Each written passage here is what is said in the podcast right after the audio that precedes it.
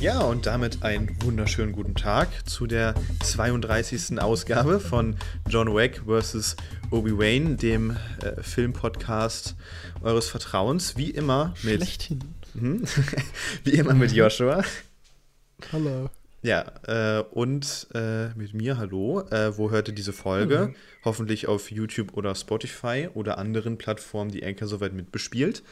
Und ja, wenn ihr jetzt euch gleich fragt, wie hieß denn nochmal der und der Film, über den wir gerade gesprochen haben, und ihr jetzt nicht zurückskippen wollt, ich klaue einfach deine Einleitung vom letzten Mal, dann könnt ihr auf Letterboxd gehen. Oh, eine sehr gute Einleitung. Nicht ja, das, absolut. Da habe ich gar nichts gegen gesagt. Und zwar findet ihr da eine Liste mit allen Filmen, über die wir heute gesprochen haben, in chronologischer Reihenfolge. Und dann könnt ihr da nochmal gucken, wie denn der Film genau hieß, den ihr gesucht habt. Oder sonst auch so könnt ihr gerne auf Letterboxd auf dem Kanal vorbeischauen. Und ja, worum geht's heute? Wie immer auch über Sachen, die wir in letzter Zeit so geschaut haben. Und ja, heute geht's nicht um LA Confidential, um den ging's letzte Folge. Das ist straight facts, man. That's fact. Ja. Und ja, wir haben ihn in letzter Zeit auch nicht nochmal gesehen. Das heißt, ja, er hatte theoretisch überhaupt gar keine Chance, in dieser Folge nochmal aufzutauchen. Ja. Das stimmt. Er war jetzt wirklich lange Gast, aber wir müssen uns langsam von LA Confidential trennen.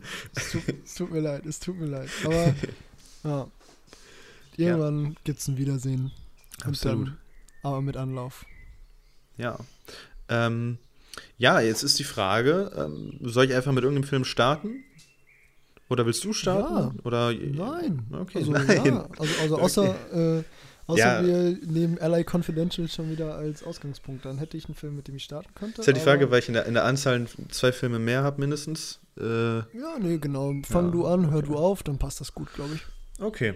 Dann fange ich mit einem Film an. Boah, schwierig. Jetzt muss ich irgendeinen Anfang finden. Ich würde sagen, wir starten mit einem Film, der wahrscheinlich, oder ja, jetzt, wo der Podcast raus ist, wird der Film nicht mehr im Kino laufen. Aktuell, jetzt gerade, wo wir aufnehmen, läuft er noch.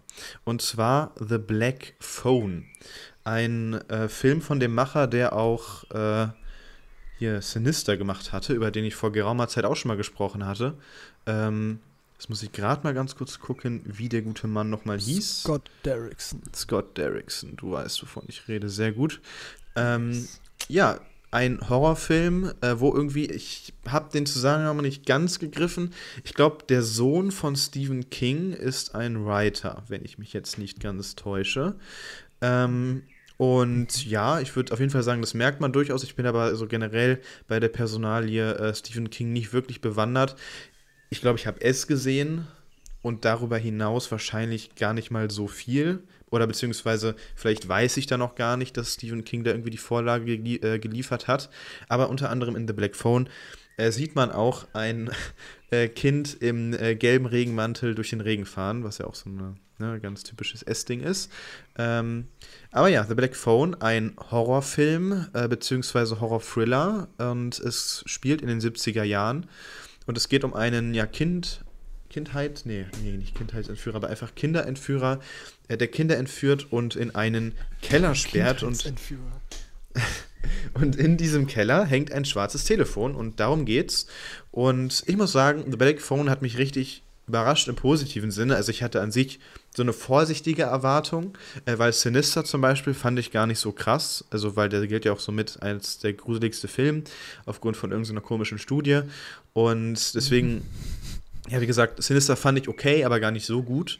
Und deswegen war meine Erwartung auch an The Black Phone ähnlich. Aber The Black Phone war, glaube ich, so was Horror und Thrill angeht, weil ich auch bis jetzt gar nicht so viel in der Richtung im Kino geschaut habe, also so vor allen Dingen jetzt im Verhältnis zu anderen Genres, glaube ich, somit das Beste, was ich gesehen habe bis jetzt so in meinem Leben. Also wirklich richtig gut, eine sehr dichte Atmosphäre. Auf jeden Fall ein Film, der im Drehbuch ein paar Schwächen hat, also nicht fehlerfrei leider, wie so oft, aber so dieser Horror-Thrill-Faktor, also vor allen Dingen so ein richtig schön unangenehmer Thriller, der mich richtig eingenommen hat mich dann über diese Drehbuchschwächen vielleicht sind es auch gar keine Schwächen, sondern es wurden einfach so Sachen so über den Film in seiner Laufzeit nicht ausgearbeitet, wo man durchaus hätte erwarten können, dass das passiert. Aber da habe ich gern drüber hinweggesehen und habe mich einfach einsaugen lassen von seinem Thrill und der Atmosphäre, die mir richtig gut gefallen hat. Evan Hawk, auch finde ich richtig gut als Bösewicht hier mal zu sehen. Jetzt nach Moonlight, glaube ich, erst das zweite Mal.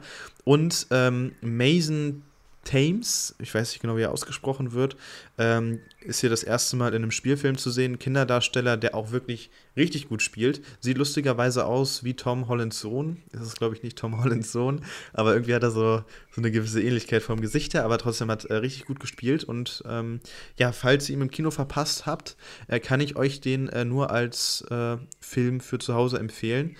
Hat richtig Spaß gemacht. Und es gibt so einen Schrei in dem Film. Das hatte ich, glaube ich, noch nie im Kino, wo ich mir wirklich dachte, boah, bitte, bitte hör auf, das ist so unangenehm. Echt richtig cool, richtig geil. Hätte ich nicht gedacht, dass der mir dann doch so gut gefällt. Also ist, wie gesagt, nicht frei von Schwächen, so ein sehr guter 3,5-Sterne-Film für mich, aber das ist ja durchaus sehenswert. Ja, definitiv. 3,5 ist schon sehr gut. Ja. Womit mache ich denn dann weiter? Ich bleib einfach mal im... ich habe einen guten. Ich habe auch einen Horrorfilm gesehen, der jetzt auch vor kurzem im Kino war. Und das ist jetzt auch schon ein bisschen länger her, dass ich den gesehen habe. Und das ist auch wahrscheinlich schon ein bisschen länger her, dass er vor kurzem im Kino war. Ich glaube, du hast den auch gesehen. Ein A24-Film, Slasher, X. Ja. Ne, ich glaube, das Spielfilm... nicht Debüt, aber der zweite Spielfilm, glaube ich, von Ty West, Regisseur, von dem ich vorher noch nichts gehört hatte, der sich aber hier in X mit Mia Goth, glaube ich, einen doch schon relativ prestigeträchtigen Star geangelt hat für die Hauptrolle und ansonsten auch so eigentlich einen recht happigen, klassischen Slasher serviert, würde ich sagen. Von dem ich ein bisschen mehr erwartet habe, so ein bisschen mehr Elevated Horror, vielleicht ein bisschen mehr A24. Ja, die erste Hälfte lässt mehr erhoffen, als es dann vielleicht letztendlich ist, ne? Ja, genau. So die erste Hälfte hat so eine sehr schöne Atmosphäre und auch irgendwie ist dieses Porno-Business, das in dem Film gezeigt wird, doch erstaunlich faszinierend. Irgendwie auf so eine groteske Weise. Also der, findet so ein sehr schön feines Zwischending zwischen diesem zwischen dieser Hippie-Romantik, so einer skurrilen Comedy und dem Aufbau von so einer recht dichten Atmosphäre. Das Ganze lässt er dann zum Ende aber irgendwie fallen, weil dann wird es so ein bisschen, finde ich, wie das Ende von Once Upon a Time in Hollywood auf eine Dreiviertelstunde gestreckt. Ist prinzipiell nichts Falsches, ist aber halt, weil es halt nicht als Pointe eingesetzt wird, wie in Once Upon a Time in Hollywood, sondern halt als Slasher. Slasher-Finale, ja. So ein bisschen, nichtssagend. Auch wenn es da ein paar geile Momente gibt, Stichwort. Ja, das Geile ist halt, dass der Film sich nicht so tot ernst nimmt.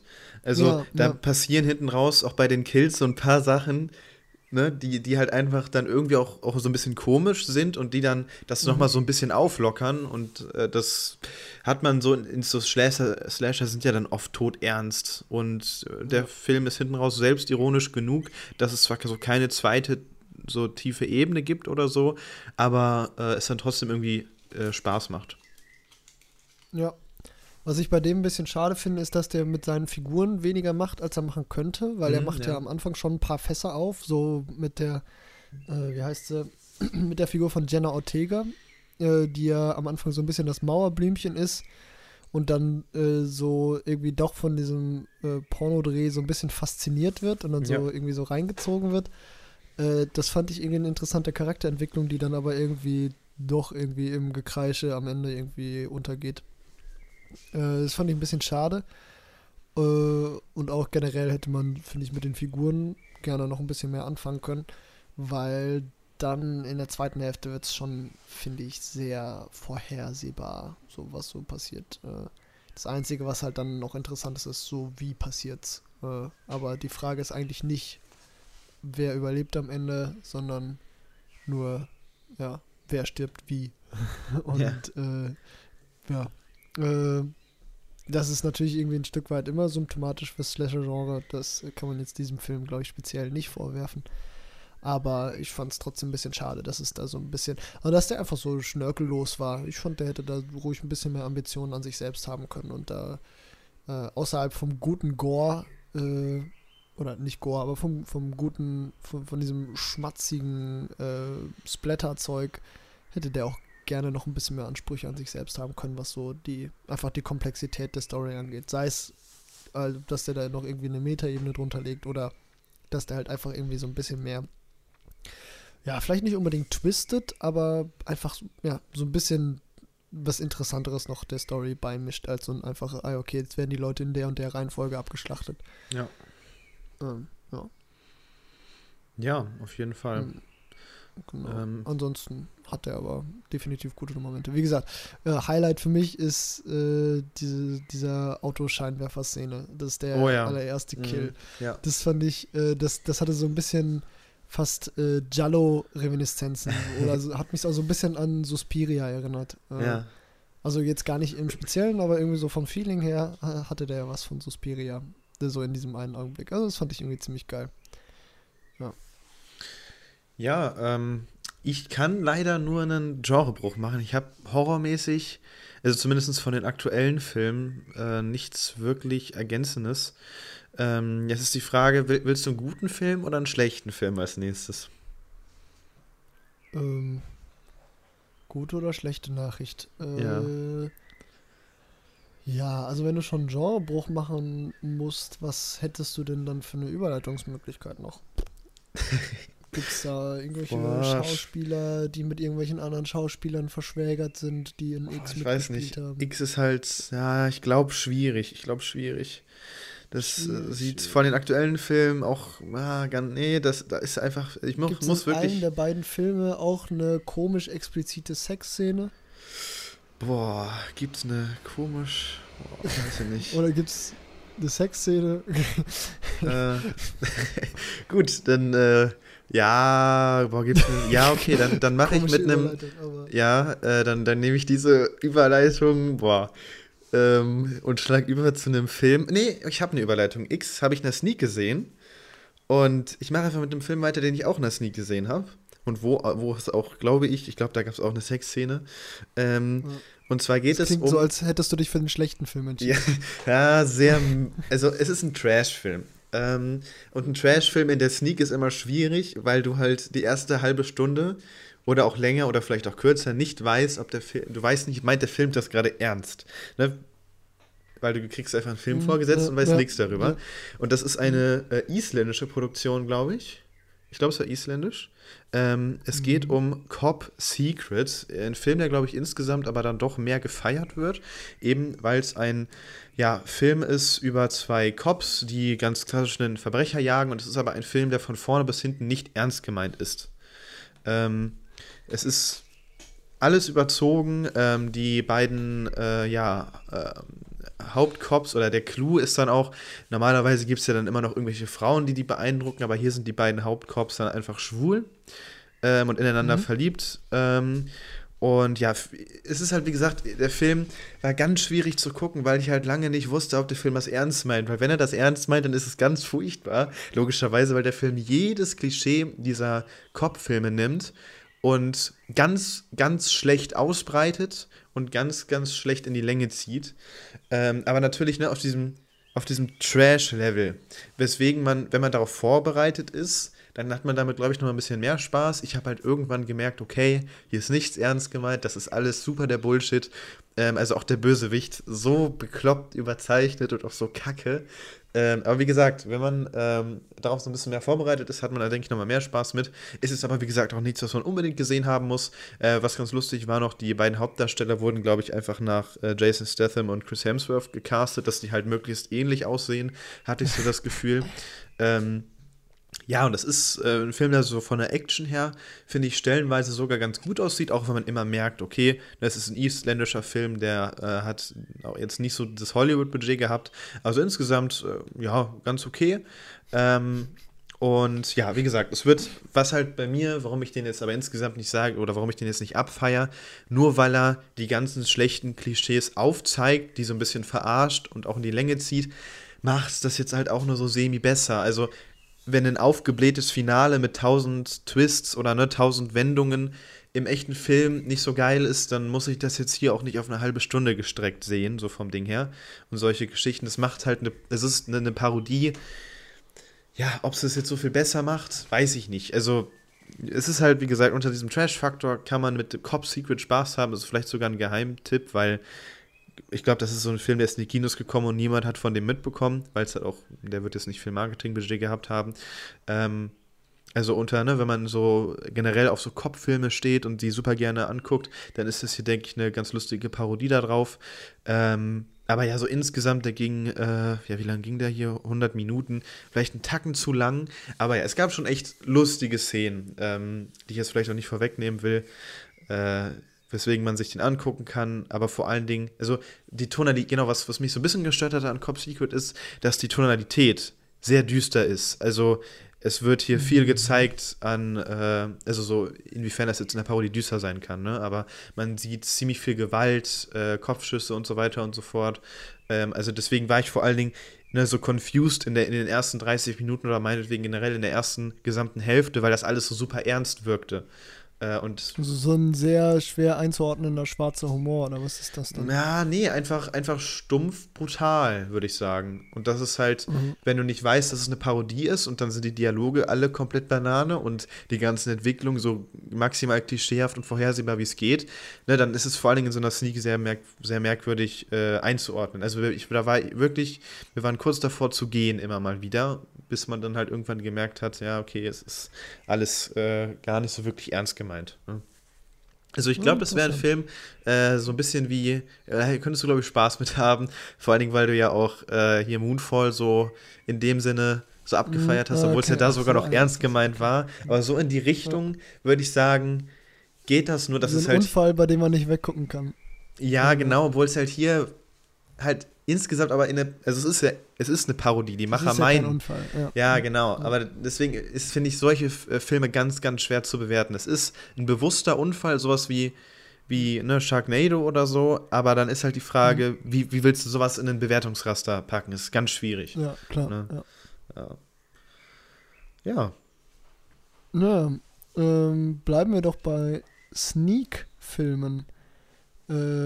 Nur in meinem Fall ist es dann die Klassiker-Sneak, beziehungsweise die Classic-Film-Surprise im Metropolis in Bochum, ein Kino, das ich allen Leuten, die irgendwo im Ruhrgebiet oder Umgebung wohnen und auf einen schnellen Sprung nach Bochum rüberkommen, nur empfehlen kann. Eines meiner absoluten Lieblingskinos. Veranstaltet jeden Monat zum Ende des Monats, so um den 20. bis zum 25. herum, immer so mal einen Klassiker-Sneak Termin. Das bedeutet, du gehst in das Kino rein, weißt nicht, was kommt, und was kommt, ist ein Film, der irgendwann zwischen 1930 und 1990 erschienen ist, und das ist nach Meinung des Kinos ein Klassiker, und wenn du auch der Meinung bist, dann ist das schön, und wenn du nicht der Meinung bist, dann ist das nicht so schön, und am Ende zahlst du das, was dir der Film wert war. Finde ich ein super Konzept, macht richtig Spaß, da anzugucken. Weil in der Regel ist das so ein bisschen, ist halt wie eine Sneak, nur die Wahrscheinlichkeit, dass dir irgendwie Scheiße beikommt, die dich abfuckt, ist relativ klein. Ja, das ist schon geil. Auf der anderen Seite bekommst du auch schnell mal die Gelegenheit, mal ein paar Klassiker abzuhaken, die du sonst nie geguckt hättest. So in meinem Fall zum Beispiel Der dritte Mann war vor, glaube ich, 3 Monaten da in der Sneak und den hätte ich, glaube ich, bestimmt 3 oder 4 Jahre noch mal vor mir hergeschoben, bis ich den mal gesehen hätte. Und den dann so im Kino zu gucken, ist eigentlich ganz cool.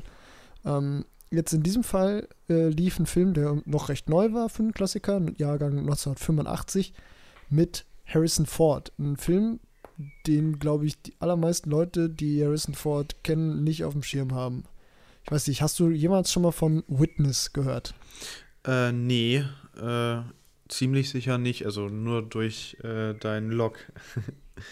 Ja, okay. Ja, also Witness ist, finde ich, ein sehr interessanter Film gewesen. Der ist erstmal von, das sollte man vielleicht erwähnen, ist inszeniert von Peter Weir.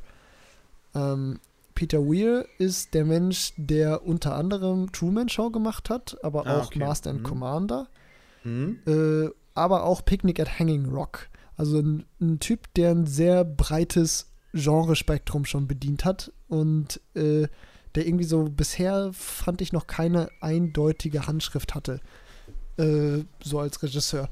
Und jetzt aber mit Witness, finde ich, hat sich zumindest jetzt im Vergleich mit Picnic at Hanging Rock, den ich ja eigentlich, der noch relativ frisch im Gedächtnis war bei mir, weil ich den erst dieses Jahr das erste Mal gesehen hatte,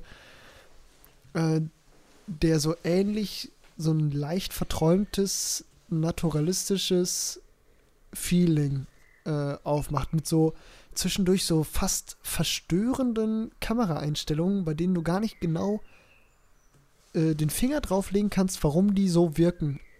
Ich finde das irgendwie, finde Peter Weir einen sehr, sehr interessanten Regisseur, weil ich den super schwer einordnen kann. Ja, Picnic at Hanging Rock, einer meiner absoluten Lieblingsfilme, vielleicht sprechen wir sogar heute noch drüber, ich habe den ja gerewatcht vor kurzem. Ja. Und auch Witness besticht halt vor allem durch die Inszenierung. Das ist, im herkömmlichen Sinne ist das ein Thriller. Es geht um einen Amish-Jungen, also die Amish-Leute, für die Leute, die das nicht wissen, das ist fast so eine Sekte, würde ich sagen, vor allem in den USA, die sich dem jedweder Nutzung von Technologie entsagen. Das heißt, die leben noch wie die Leute von 1850 oder was weiß ich. Irgendwo in Amerika, in so einem Farmhaus, gibt es da eine Niederlassung, sag ich mal, zumindest jetzt in dem Film, von Amish-Leuten, die da irgendwie alle auf einem Fleck wohnen und sich dann quasi ohne Elektrizität, ohne irgendwelches Maschinenwerk dann leben. Eines Tages muss aber der Junge, ich habe jetzt gerade vergessen, wie er heißt, ist aber auch egal, ein Junge, so im Alter von ungefähr, ich würde sagen, 7 bis 10 Jahren, mit seiner Mutter muss mit dem Zug in irgendeine Stadt fahren. Ich weiß, es ist auch gar nicht so wirklich gesagt worden, warum. Ist auch gar nicht so wichtig, denn im Hauptbahnhof kommt es dazu, dass dieser Junge, als er auf die Toilette geht, zufällig Zeuge wird eines Mordes an einem Polizisten. Er selber versteckt sich in der Toilette und wird nicht entdeckt, hat aber einen der beiden Mörder gesehen. Harrison Ford spielt jetzt einen Detective, der quasi kommt, um den Mord zu untersuchen und der den Jungen dann interviewt und irgendwann schnell kristallisiert sich heraus, dass es irgendwie auch was mit korrupten Cops zu tun hat, dass der Typ, der den einen Polizisten umgebracht hat, selber Polizist war. Und ab dem Moment beginnt das Ganze so ein bisschen außer Kontrolle zu geraten. Und Harrison Ford gerät selber schnell in die Schussbahn und muss dann bei den Amish-Leuten untertauchen. Das bedeutet, er lebt dann bei den Leuten, die fernab von irgendwelchen technologischen Hilfsmitteln leben und die sich, das ist vielleicht auch nochmal wichtig zu erwähnen, auch quasi ganz der Bibel entsprechend, ganz der Gewalt absprechen. Das bedeutet quasi, wenn man geschlagen wird, hält man die andere Wange hin und unter gar keinen Umständen wendet man Gewalt gegen andere Leute ein, auch nicht zur Notwehr, gar nicht. Und da prallen dann natürlich zwei Welten aufeinander, weil Harrison Ford natürlich auch irgendwie so ein halt so ein Cop ist, der so ein bisschen hartgesottener ist. Und ja, das Ganze hört sich jetzt vom Plot her vielleicht so ein bisschen nach Psychothriller an, ne? So ein klassischer 80er, 90er Jahre Psychothriller.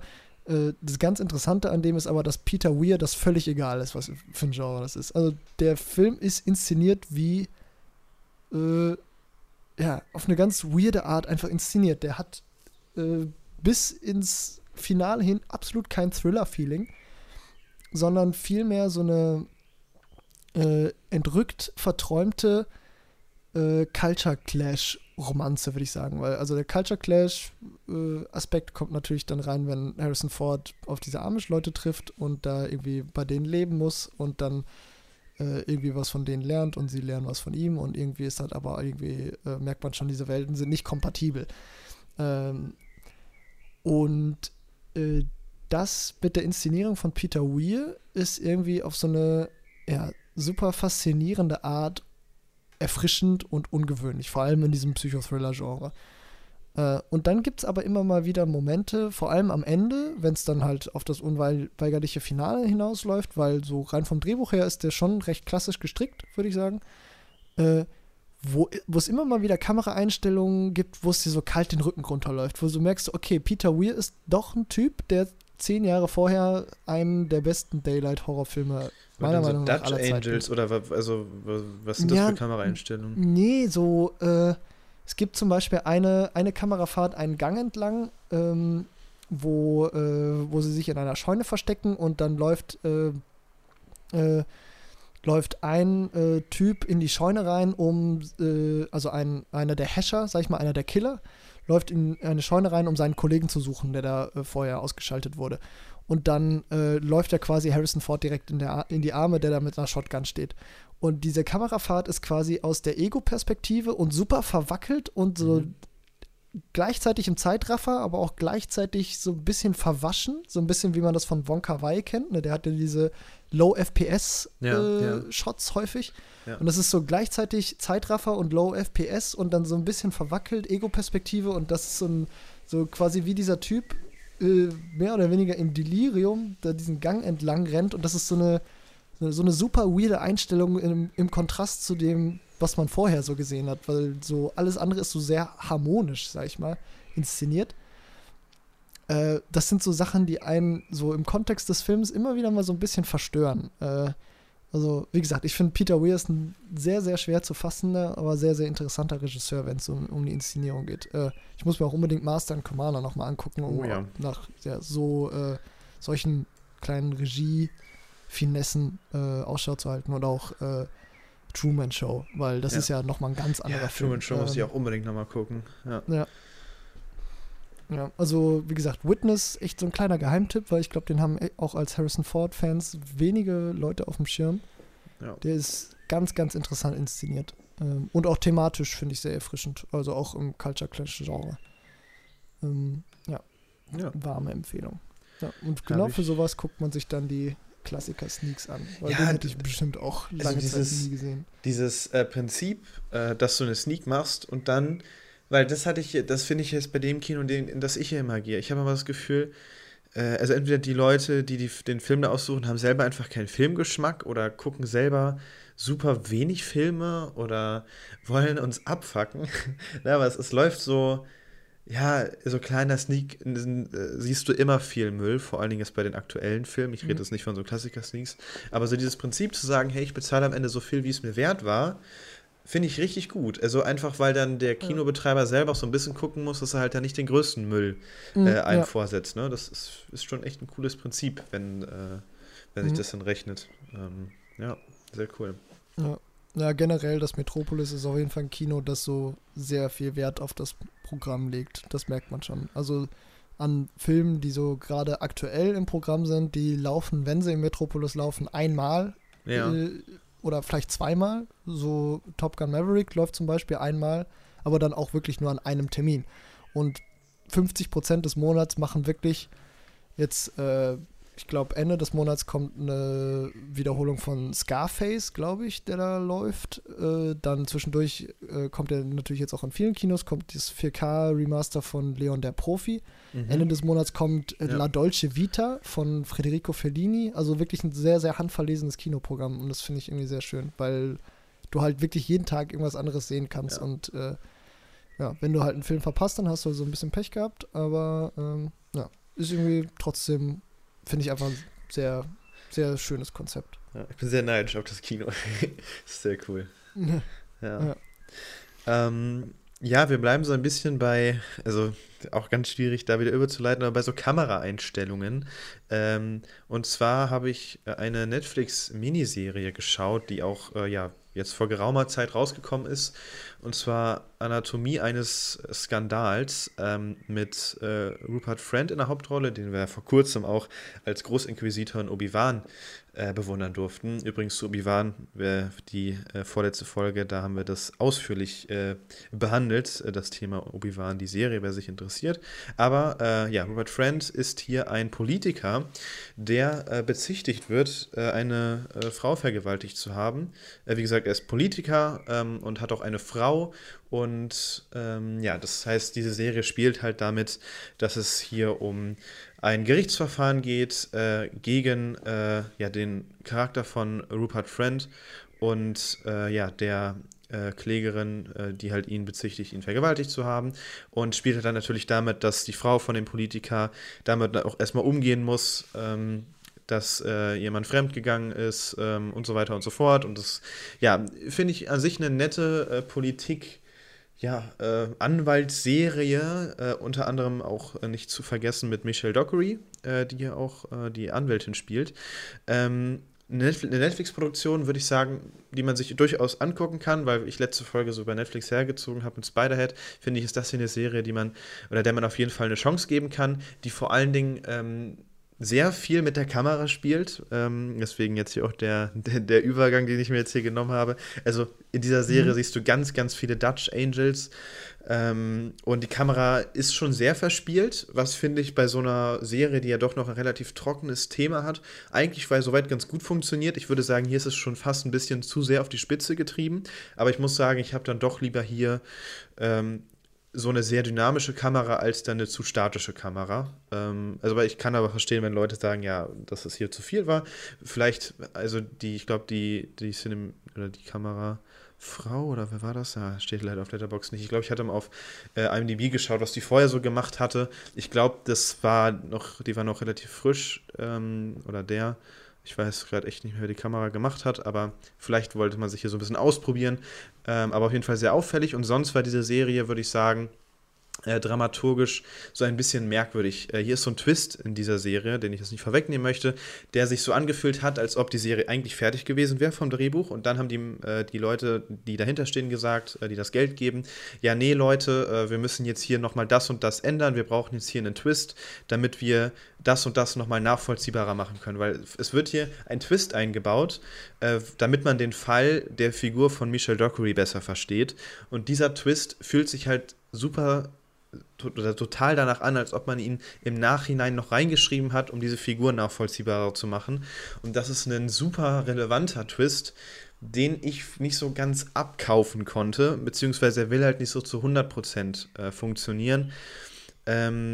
Und hinten raus muss ich auch sagen, dieses Thema Vergewaltigung ist natürlich ganz schwierig. Und irgendwie so Rupert Friend, der ja hier den Mann spielt, ich fand das ganz schwierig. Einfach aus dem Grund, ich hatte das Gefühl, die Serie zeigt mir zu viel aus seiner Sicht, was teilweise so gar nicht nötig gewesen wäre, ne? Weil irgendwann, es ist ganz schwer, bei dieser Serie zu reden, ohne was vorwegzunehmen. Aber ich hatte einfach das Gefühl, dass die Person, die schuldig war, immer noch zu viel Raum bekommen hat, dass man zu viel sozusagen eine subjektive Sicht der Szene gesehen hat. Und ich finde, ich habe nicht so ganz verstanden, warum die Serie das überhaupt zeigt, wenn es auf jeden Fall falsch ist, was da passiert, oder das so nicht passiert ist. Also, und deswegen ich halt, fand ich, wie gesagt, ein bisschen schwierig, auch vom Drehbuch, da hätte ich mir so ein bisschen so den Fokus mehr erwünscht, dass man sich hier nochmal mehr auf eine Seite schlagen kann, beziehungsweise ich habe halt mit der Seite, die schuldig war, bis zum Schluss immer noch, ich habe noch zu sehr an die eine Seite geglaubt oder ich wollte nicht wahrhaben, dass die böse ist. Und das hat mich irgendwie selber irgendwie gestört. Also, aber gut, es ist vielleicht auch eher mehr mein Problem als das der Serie. Aber wie gesagt, ich hatte das Gefühl, dass die böse Seite noch zu viel umdrehen durfte. Und ich verstehe nicht, wieso die Serie uns das gezeigt hat. Aber auf jeden Fall einer der Netflix-Serien, die man sich mal angucken kann. Übrigens auch noch dabei ist Sienna Miller, die echt gut spielt. Ich hatte die noch aus American Sniper im Kopf, da fand ich die echt unterirdisch. Aber hier in Anatomie eines Skandals hat mir die echt gefallen. Ja, ich hoffe, das war nicht zu wirr, aber wirklich bei dieser Serie was zu sagen, ohne was zu spoilern, ist halt ultra schwer. Aber es ist auf jeden Fall eine Serie, finde ich, mit ganz viel Diskussionspotenzial auch. Weil ich glaube, vor allen Dingen das Ende ist auch eher so ein Ding, was die Leute eher spaltet, weil das Ende ist wirklich, man kann da wirklich sehr gut drüber diskutieren, aber halt nur, wenn man das Ende auch verrät, und das will ich jetzt hier an der Stelle nicht tun. Okay. Ja. Netflix-Serie. Ja, aber wie gesagt, eher eins der besseren Sachen. Also ist schon, da finde ich okay, dass da mein Abo-Geld reingeflossen ist. Das ist in Ordnung. Ist in Ordnung, na gut. Wäre schön, wenn man sich aussuchen dürfte, in was für Projekte das Abo-Geld reinfließt. Ja. Wo man sich auf der anderen Seite sehr wohl hätte aussuchen können, wo das eigene Geld reinfließt, wenn man denn diesen Film unterstützt hätte, ist Heikos Welt, der bei dir leider nicht läuft, ne? Nee, also wenn ich ganz viel Glück habe, läuft er noch in Münster, wenn ich in Münster bin, ab Mitte des Monats, aber ich befürchte fast, es wird ein bisschen schwierig. Ja, das ist echt schade, weil Heikos Welt ist einfach ein geiler Film. Das ist, ich weiß nicht, also das ist so ein, ist erstmal, ich will eigentlich gar nicht so viel um die Hintergründe vorwegnehmen, weil ich finde, das ist eigentlich auch ein Film, der ist jetzt nicht super twisty oder so super plotgetrieben, aber ich finde trotzdem, dass der am besten wirkt, wenn man wenig über den weiß. Okay, ja. Oder ja, vielleicht hat man das auch mal gerne, wenn die Leute den Film aus derselben Perspektive sehen wie man selber. Aber auf jeden Fall, Heikos Welt ist ein deutscher Film. Und ausnahmsweise auch mal ein deutscher Film mit, würde ich sagen, nicht zu wenig cineastischem Anspruch. Also was Schnitt und vor allem Kamera angeht, sind da echt ein paar kleine Leckerbissen dabei. Nur kurz, worum es geht. Heikos Welt ist ein Film über Heiko. Heiko ist Berliner und arbeitslos, Hartz-IV-Empfänger, wohnt bei seiner Mutter und ist jeden Tag in seiner Stammkneipe mit seinen Leuten da. Heiko ist sehr trinkfest und ein absoluter Ur-Berliner. Das heißt, in dem Film wird echt richtig viel Berlinert und generell funktioniert der Film, glaube ich, als Milieustudie der Berliner Kneipenszene fast mit am besten. Worum es in dem Film geht, ist eigentlich gar nicht so wichtig. Heikos Mutter braucht eine Augen-OP, sonst wird sie irgendwann blind, aber ist halt kein Geld da und Heiko entdeckt aber eines Tages sein ganz geheimes Talent fürs Dartspielen, das in ihm aufkeimt, sobald er betrunken genug ist. Ach, da hast du den Trailer mal geteilt, ne? Also, du meintest im Trailer genau, schon, dass da geile Kamerashots drin sind. Ja, genau. Ja, also der Trailer macht auf mich schon einen guten Eindruck und der Film an sich ist, wie gesagt, einfach für einen deutschen Film ist das echt eine richtig, richtig schöne Perle. Der ist brutal witzig, also der hat so einen richtig schönen, authentischen, ehrlichen, herzlichen Humor, weil man dann auch viel den Eindruck hat, da wird gar nicht so viel gespielt. Da ist es, glaube ich, teilweise echt wirklich viel auch im Berliner Lokalkolorit mit Amateurschauspielern aufgenommen, die einfach so ihr Ding machen, ne? Halt einfach in der Kneipe sitzen und saufen. Und parallel ist dann halt der Schauspieler von Heiko, ich habe jetzt gerade seinen Namen vergessen, der auch irgendwie so sein Ding macht, der aber unheimlich authentisch wirkt und irgendwie diesen Heiko auf so eine herzliche, Martin Rohde heißt er, auf so eine herzliche und irgendwie ursympathische Art spielt, dass du den Typen einfach magst. Und sowas, finde ich, ist im deutschen Kino einfach viel zu selten, dass es so Schauspiel gibt, das einfach natürlich wirkt. Weil ich finde, so im deutschen Kino gerade ist das merkt man sehr schnell, dass viele Leute im Schauspiel vom Theater herkommen. Also viele Sätze wirken dann schnell aufgesagt und theatralisch in die Kamera gesagt, aber der Film, der hat zwischendurch Momente, wo du merkst, okay, die Schauspieler sind so ein bisschen, sind dann gerade mal Schauspieler, gerade wenn es so an emotionalere Szenen geht, aber alles andere ist wirklich, wirklich toll und du nimmst dem einfach alles ab. Ja, also so was Humor und was Inszenierung angeht, der hat einen richtig, also keinen allzu langen, aber so einen richtig geilen, auch recht aufwendigen Long-Take, der, wie gesagt, es ist einfach schön, sowas im deutschen Kino zu sehen, was jetzt nicht so ultra-Arthouse ist, sondern auch so gut in die deutsche Kinolandschaft passt, so, weiß nicht, was halt nicht Weltkriegsdrama oder DDR-Drama ist, aber sich trotzdem irgendwie in die deutsche Kinokultur einfügt und nicht zwingend sowas wie Der Nachtmahr ist oder Victoria oder so.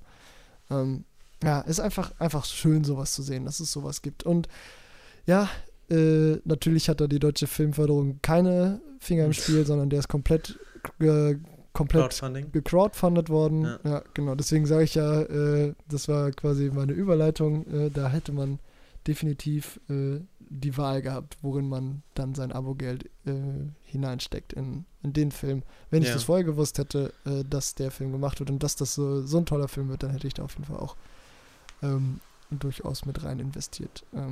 Genau, der hat ein paar kleine Drehbuchschwächen, ist aber bei dem Film eigentlich auch völlig egal. Also ist ein bisschen wie bei Top Gun Maverick. Der funktioniert auf ganz andere Art und Weise und die Drehbuchschwächen, die er hat, die sieht man, die merkt man auch, aber die verzeiht man dem Film sehr schnell und auch sehr gerne.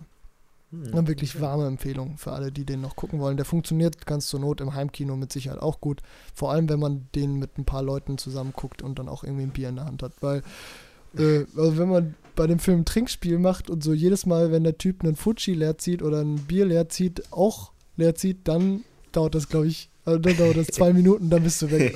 In der Die Eröffnungsszene ist auch ein Long-Take. Ja. Und dann, wird gut gebechert in dem Film. Ja, generell, also es geht halt darum, dass der Typ betrunken sein muss, um im Dart abzuräumen. Ne? Und ja, okay. Ja. Ja. Also so wie jemand, wie ist es beim Leitergolf? Ja, genau. Ganz genau. Ja. Also wirklich warme Empfehlung. Genau. Funktioniert aber, wie gesagt, auch im Heimkino. Ja, ich guck mal. Also wie gesagt, vielleicht erwische ich ihn noch in Münster. Also wenn er da läuft, noch und ich da bin, werde ich es auf jeden Fall probieren. Und sonst, es ist halt ein Ding fürs Heimkino, wohl oder übel. Aber ich würde beim deutschen Film bleiben, vielleicht nicht ganz so hochlobend wie du, aber also schon ein Film, der mir gefallen hat, der aber, ich weiß jetzt nicht, ob er Fördergelder bekommen hat, der aber insgesamt schon, ne, es ist ein deutsches Drama, das können wir ja durchaus, es ist mal ausnahmsweise nicht der Zweite Weltkrieg oder die Mauer das Thema, sondern es geht um den Film, jetzt muss ich den Namen richtig aussprechen, Rabie Kurans versus George W. Bush. Ich weiß nicht, ob du da mal einen Trailer gesehen hattest. Ja.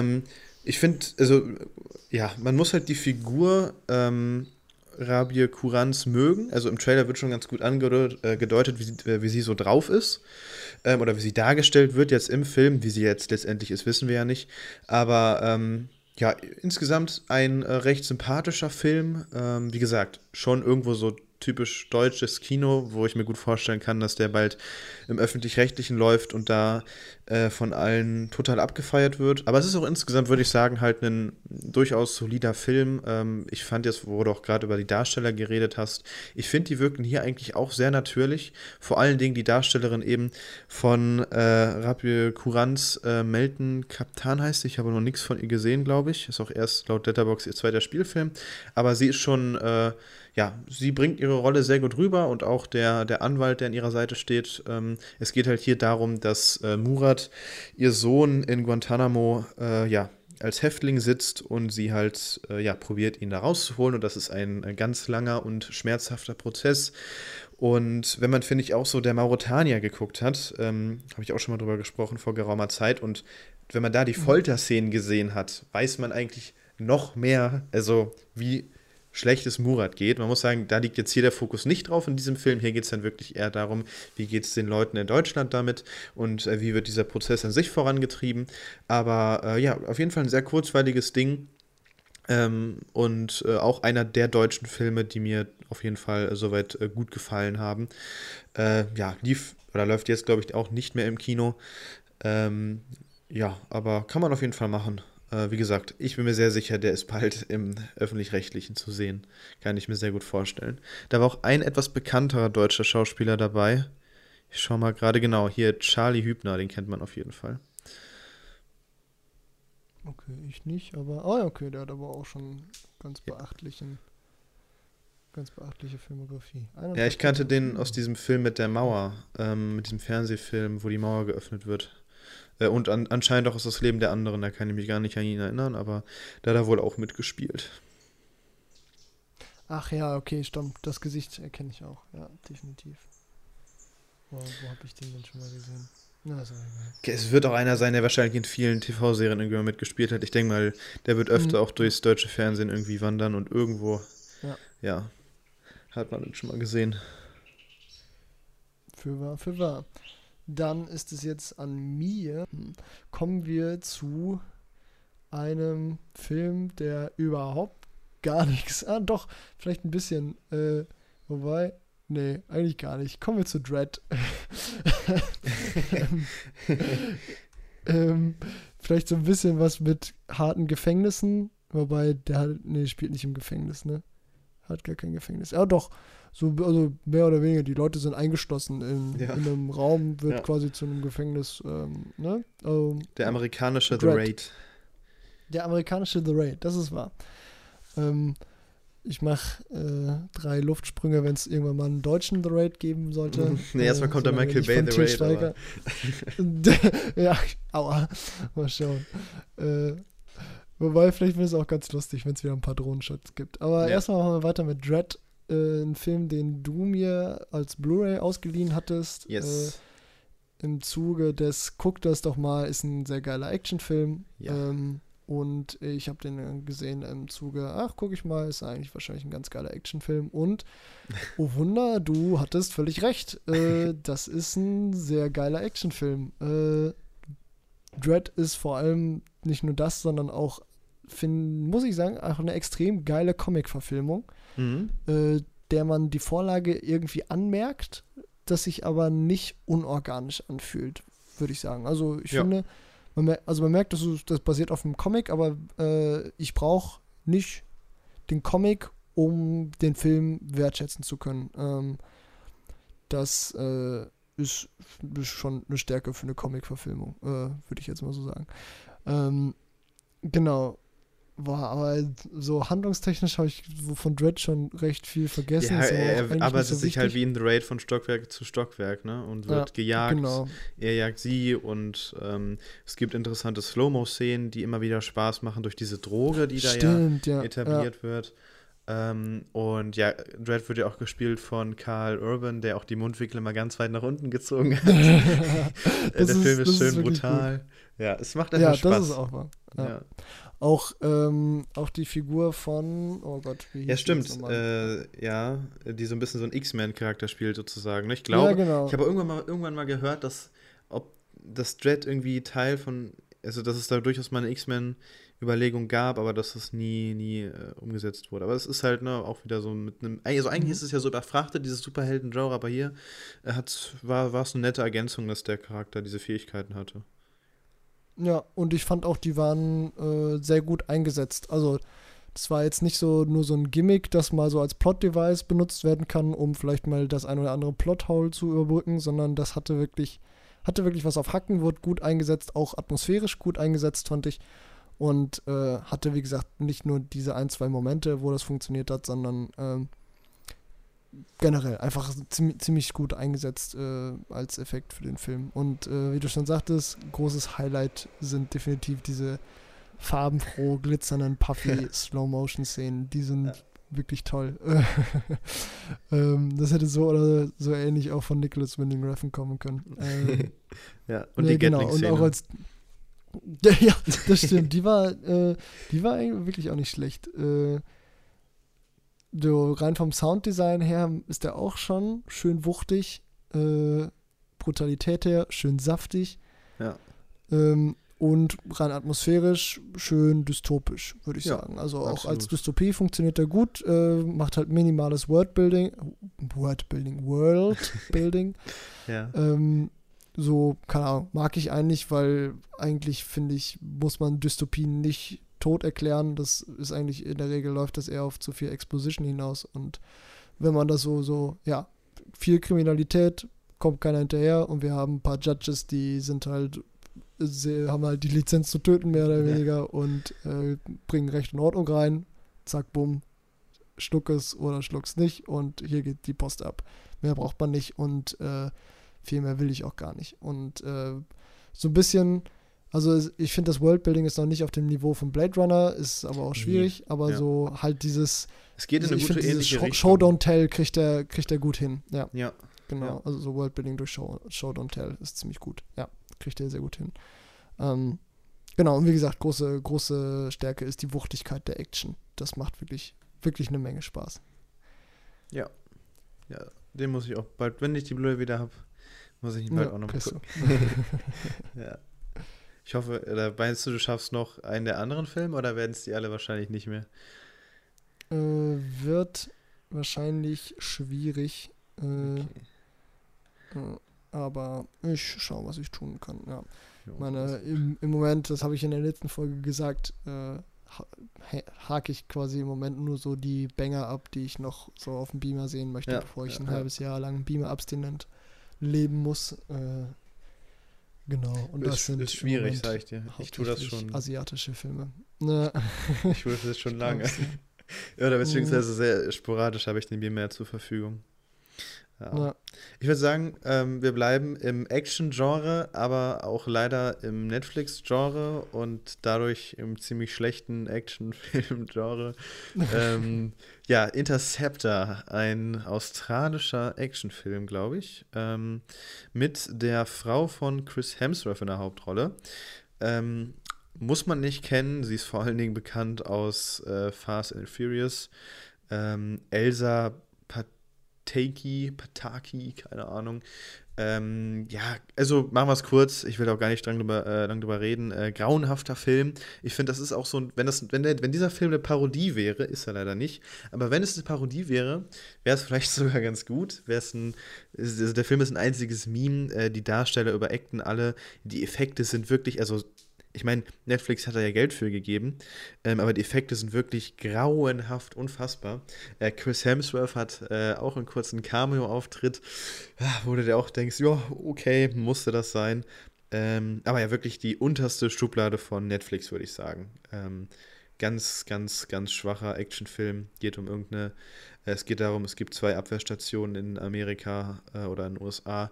Die eine fällt aus, die andere ist halt noch da und die wird dann halt von den Leuten angegriffen, die gerade Amerika mit Raketen abschießen wollen, was auch passenderweise irgendwelche Russen sind. Und aber also hat keinen Schauwert, außer man will sich ein bisschen beömmeln über einen kompletten Trash-Film, der aber leider nie versteht, dass er Trash ist.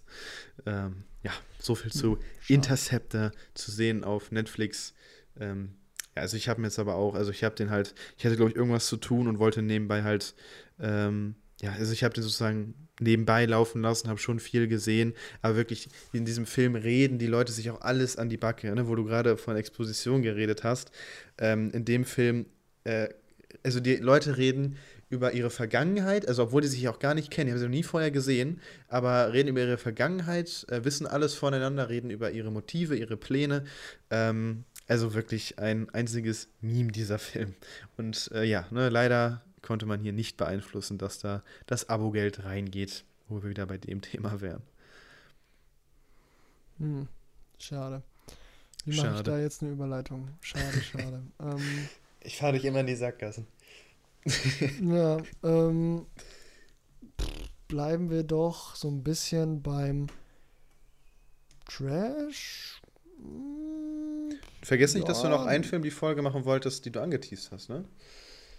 Ach so, ja, aber die Überleitung passt jetzt überhaupt nicht. Nee. Okay. Also vielleicht mache ich den auch erst, nächste Folge. Ja, okay. Ne? Das ist natürlich jetzt ein bisschen Clickbait. Wir wollen uns dann nicht auf das Niveau herabbegeben. Das heißt, ich schaue nochmal, was ich tun kann. Erst würde ich aber lieber über komm, sprechen wir über die Mumie. Hast du den gesehen? Nee, noch nicht. Leider noch nicht. Okay. Nur den, ich habe mal das Remake geguckt mit Tom Cruise. Aber ich habe nebenbei meine Gestaltungsmappe gemacht und ich dachte, das wäre ein Film, den man nebenbei laufen lassen könnte, aber ich habe den am Ende nicht gelockt, weil ich den dann doch so viel gehört und wenig geguckt habe, dass ich am Ende kein Urteil fällen konnte, kein ernsthaftes. Na, okay. Würde mich mal interessieren, wie dieses Remake ist, ob das auch so ein bisschen Mission Impossible weiß ich ist, oder ist das wirklich ultra trash? Also das, was ich gesehen habe, es ist halt so ein super stumpfer Actionfilm mit ganz, ganz viel CGI. Und ich glaube, daran scheitert es dann am Ende. Okay. Es sieht nicht billig aus, aber es ist einfach so viel, dass sich das alles kannibalisiert. Und vielleicht sieht es auch schlecht aus. Ich habe es, glaube ich, sogar auf dem Tablet nebenbei laufen lassen. Wie gesagt, ich habe noch nicht geloggt, weil ich mir dann im Nachhinein dachte, ja, nee, den muss ich irgendwann dann nochmal ein bisschen vernünftiger gucken. Aber ja, wie ist das Original? Na gut. Ja, wie dem machst du halt. Das Original ist gut, das ist super.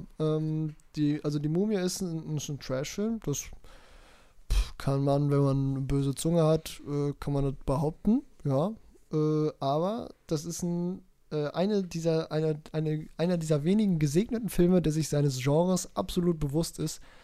Würde ich eigentlich in eine Reihe stellen mit zum Beispiel sowas wie Palm Springs oder Final Girls oder irgendwie so diese Filme, die so ein Genre spielen, das eigentlich schon lange ausgelutscht ist, die aber irgendwie trotzdem alles richtig machen. Ich weiß es nicht. Die Mumie ist so ein Abgesang auf, ich würde sagen, Indiana Jones, auf so einen guten so ein Wohlfühlhorror, würde ich sagen. Also so kein Horror, der dich wirklich in Schrecken versetzt, so ein unterhaltsamen Horror. Gibt's viele Insekten? Ja. Es gibt fleischfressende Käfer. Aber das ist nicht so wirklich eklig, weil man muss schon sagen, das CGI von der Mumie ist jetzt nicht so krass gut gealtert. Ja, okay. Also es ist jetzt nicht so super schrecklich. Der große Vorteil von Die Mumie ist die Chemie zwischen Brandon Fraser und Rachel Weisz, die beiden Protagonisten spielen. Das kann man alles irgendwie gut und einfach ohne Mühe in der Luft zerfetzen, aber ich finde einfach, weil dieser Film sich da nicht so ernst nimmt, sondern einfach Bock auf das hat, was er macht, und das irgendwie auf eine sehr sympathische Art und Weise verarbeitet, raubt der einem irgendwie so ein bisschen die Angriffsfläche oder auch einfach die Lust, den auseinanderzunehmen. Das ist einfach ein super sympathischer Film, der macht Spaß. Das ist irgendwie noch ein schönes Relikt der späten 90er Jahre und erinnert vielleicht so am ehesten noch an die guten alten Zeiten der Indiana Jones Filme, bringt wahrscheinlich das Feeling der Indiana Jones Filme besser zum Vorschein als jetzt zum Beispiel ein Indiana Jones 4 oder ein Uncharted oder sowas, also dieses Abenteuergefühl. Ja. Das hat er sehr gut, und dann finde ich auch dieses altes Ägypten und Mumien und Pharaonen und so als Setting für einen Horrorfilm auch noch relativ unverbraucht, auch immer noch, finde ich, funktioniert relativ gut. Genau, und weil dieser Film sich halt über gefühlt alles lustig macht, so ein bisschen, aber nie auf so eine unangenehme oder so eine zu sehr on-the-nose-Art. Genau. Also genau, nicht so von wegen, haha, ich mache mich jetzt über andere Filme lustig, sieh her. Ja. Sondern immer so indirekt. Also er funktioniert als Film einfach. Es funktioniert einfach. Und das ist einfach super, super schön zu sehen. Der hat Bock auf sein Genre und der funktioniert in seinem Genre, und das ist ein sehr, sehr unterhaltsamer Film für zwischendurch, ohne Zweifel. Das ist kein kein deepes Ding, aber wenn man so zwischendurch mal was Unterhaltsames gucken möchte mit so ein bisschen Gruselfaktor, dann ist das super. Ich habe den auch in meiner Kindheit oder meiner späteren Kindheit gesehen. Das war so einer der ersten Horrorfilme, die ich gucken durfte damals. Insofern ist der vielleicht auch noch mit so ein bisschen Nostalgie gesegnet. Nee, aber es ist ein toller Film, ist ein super Folgen Film. Jetzt auch noch Doch. alle Folgefilme? Ja, das ist eine andere Geschichte. Ich glaube, den zweiten habe ich damals sogar gesehen. Ich weiß gar nicht, ob ich ihn auf Letterboxd bewertet habe, aber die sind, glaube ich, nicht so gut. Nee, aber ich glaube, weiß es auch nicht. Also das ist auch so eine Reihe, die bis in den Tod fortgeführt wurde, ne? Ja, genau. Ja, also ich finde es ein bisschen schade, dass man von Brandon Fraser momentan so gar nichts mehr sieht. Mhm, ja. Der ist irgendwie so ein bisschen von der Bildfläche verschwunden, weil so in dem Film ist der echt sympathisch. Ach genau, in No Sudden Move ist er zwischendurch nochmal aufgetreten, ne? Aber ja, für mich ist Brandon Fraser tatsächlich kein großer Begriff. Ich habe mit dem, was habe ich mit dem gesehen? Habe ich mit dem was gesehen? Ich glaube, das ist nicht ein einziger. Ja, okay, aber das ist doch der einzige Film. Also so, weil ich halt nie großen Bezug zur Mumie hatte. Ja, okay, G.I. Joe habe ich mit ihm gesehen. Großartig. Aber sonst der hat auch gar nicht so viel geiles Zeug gemacht. Ja, also er ist durch die Mumie wahrscheinlich so zur Kultfigur geworden, aber der ist wahrscheinlich relativ schnell so ins Trash-Comedy-Genre abgedriftet, könnte ich mir vorstellen. Aber ich sehe gerade, die Mumie hat doch nur 2 Fortsetzungen bekommen und dann das Remake. Ich dachte, da gäbe es mehr. Ja, okay, aber die sind auch jetzt gar nicht... Es gibt, glaube ich, noch irgendwie einen Spin-Off zum Scorpion King oder so, ich weiß es nicht. Aber mit The Rock oder was? Ja, ich weiß noch nicht, ob der in die Mumie 3 vorkommt oder in diesem Spin-Off oder in Mumie 2, ich weiß es nicht mehr. Aber in The Killers of the Flower Moon kommt Brandon Fraser vor. Ist ja sehr interessant. Also dem neuen Martin Scorsese-Film. Ja, okay. Stimmt, der war das, ja. Ja, spannend. Mal gucken, wie groß seine Rolle wird. Top-Kommentar unter Killers of the Flower Moon, auch von irgendeinem Typen. Don't call yourself a true cinephile if you don't watch this just to support Brandon Frasers comeback. Gut. Schön zu sehen, dass ich das nicht als einziger so sehe. Naja, genau. Aber die Mumie so für einen unterhaltsamen Filmeabend, vielleicht auch mit einem Bierchen direkt nach Heikos Welt, auch eine schöne Empfehlung. Ja. Guter kleiner Kultfilm, definitiv. Wo wir jetzt so bei Franchises aus den 90ern sind, würde ich doch mal ein kleines Fass aufmachen, aber das auch relativ schnell wieder schließen, denn wir haben ja in einer der letzten Folgen schon mal ausführlich über Jurassic Park und Jurassic World geredet und jetzt ist ja der neue Film rausgekommen, Jurassic World Dominion. Und du hast ihn ja zum Glück komplett geskippt und dir nicht nochmal vorher andere Filme angeschaut. Sei froh und ich glaube, der läuft doch jetzt nicht mehr im Kino, wenn der Podcast rausgekommen ist. Wenn doch, geht auf jeden Fall nicht rein. Also ich muss sagen, normalerweise sage ich immer, ja Leute, geht einfach ins Kino, geht in jeden Film. Jurassic World ist wirklich einer dieser wenigen Filme, wo ich sage, wo ich dankbar bin, wenn Leute dann nicht reingehen und das aushalten, den dann erst zu Hause zu gucken, weil den fand ich ganz grausam. Also extremster Cash-Grab. Man muss ja sagen, Top Gun hat es geschafft, Spider-Man hat es geschafft, Star Wars nicht wirklich, für mich schon. Halt mit alten Stars so viel Nostalgie und eine Geschichte zusammenzubringen, dass es für die Fans funktioniert. Jurassic World Dominion hat das überhaupt nicht geschafft. Also obwohl wir hier die ganzen alten Stars sehen, mit Laura Dern, Jeff Goldblum und Sam Neill, schafft der Film das überhaupt nicht, eine Geschichte zu erzählen, die Spaß macht. Der Film ist mit 2 Stunden und 30 Minuten viel zu lang geraten und ich finde, der ist extrem hässlich geworden. Vor allen Dingen hinten raus gibt es da wirklich, also klar, die Dinos an sich sehen ganz nett aus, aber stellenweise sah das für einen Blockbuster wieder extrem hässlich aus, wovon ich einfach in letzter Zeit genug gesehen habe und die ganze Geschichte hat mir alles wirklich gar nicht gefallen. Ich kann aber leider auch nicht mehr so richtig sagen, wieso. Einfach, weil das schon zu lange her ist und das ist wirklich so ein krass vergessenswerter Film. Ist so der Trailer, ne, ich weiß nicht, den Trailer hast du ja auch gesehen, ne? Der zeigt so ein paar Dino-Szenen. Und diese Dino, also generell der Film startet damit, dass es erstmal so einen 5-Minuten-Doku-Beitrag gibt, wie die Welt, wie sie Dinos sich mit der heutigen Welt so verschmolzen hat. Exposition. Exposition, genau. Also immerhin haben sie es halt nicht in einem Dialog gelöst, sondern sie haben gemerkt, okay, scheiße, wir brauchen so viel Input für die Zuschauer, wir machen das einfach mal vorneweg als Blog. Und ja, okay, dann geht es in diesem Film eigentlich auch nicht mehr so krass um Dinos, sondern um irgendwie so eine komische, genmanipulierte Heuschreckenart.